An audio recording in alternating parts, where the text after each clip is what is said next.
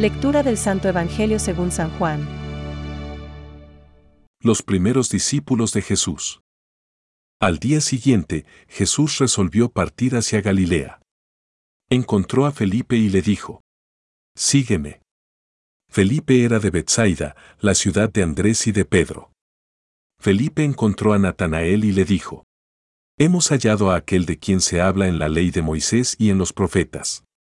Es Jesús, el hijo de José de Nazaret. Natanael le preguntó, ¿acaso puede salir algo bueno de Nazaret? Ven y verás, le dijo Felipe.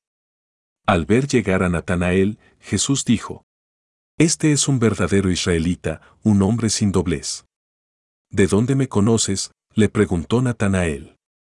Jesús le respondió, Yo te vi antes que Felipe te llamara, cuando estabas debajo de la higuera. Natanael le respondió, Maestro, tú eres el Hijo de Dios, tú eres el Rey de Israel. Jesús continuó, Porque te dije, te vi debajo de la higuera, crees. Verás cosas más grandes todavía.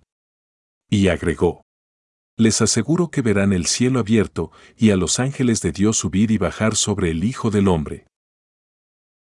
Es palabra de Dios. Te alabamos Señor. Reflexión. Ven y lo verás.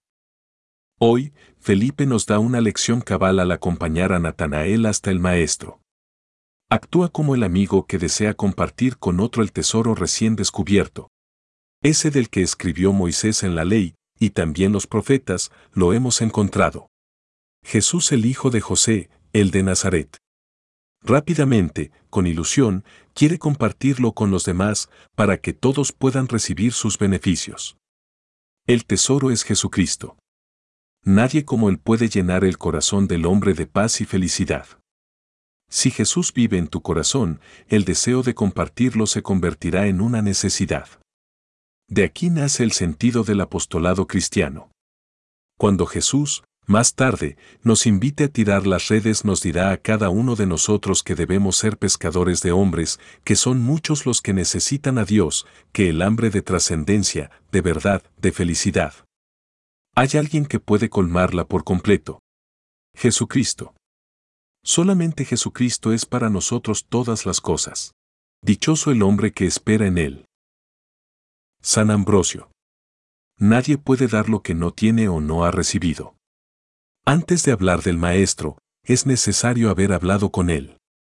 Solo si lo conocemos bien y nos hemos dejado conocer por Él, estaremos en condiciones de presentarlo a los demás, tal como hace Felipe en el Evangelio de hoy.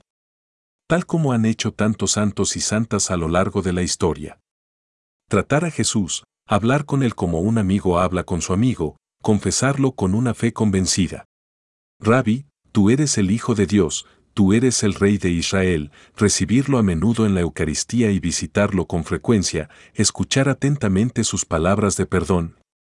Todo ello nos ayudará a presentarlo mejor a los demás y a descubrir la alegría interior que produce el hecho de que muchas otras personas le conozcan y le amen. Pensamientos para el Evangelio de hoy. En el momento de la inmolación consagración, al sonido de la voz del sacerdote, los cielos se abren y los coros angélicos están presentes en el misterio de Jesucristo. En el altar, lo más bajo se une con lo más sublime, la tierra con el cielo, lo visible y lo invisible. San Gregorio Magno. La sonrisa de una familia es capaz de vencer esta desertización de nuestras ciudades. El proyecto de Babel edifica rascacielos sin vida. El Espíritu de Dios, en cambio, hace florecer los desiertos. Francisco. El Hijo único del Padre, al ser concebido como hombre en el seno de la Virgen María es Cristo, es decir, el ungido por el Espíritu Santo, desde el principio de su existencia humana. Aunque su manifestación no tuviera lugar sino progresivamente. A los pastores, a los magos, a Juan Bautista, a los discípulos. Por tanto, toda la vida de Jesucristo manifestará, como Dios le ungió con el Espíritu Santo y con poder. Catecismo de la Iglesia Católica, número 486.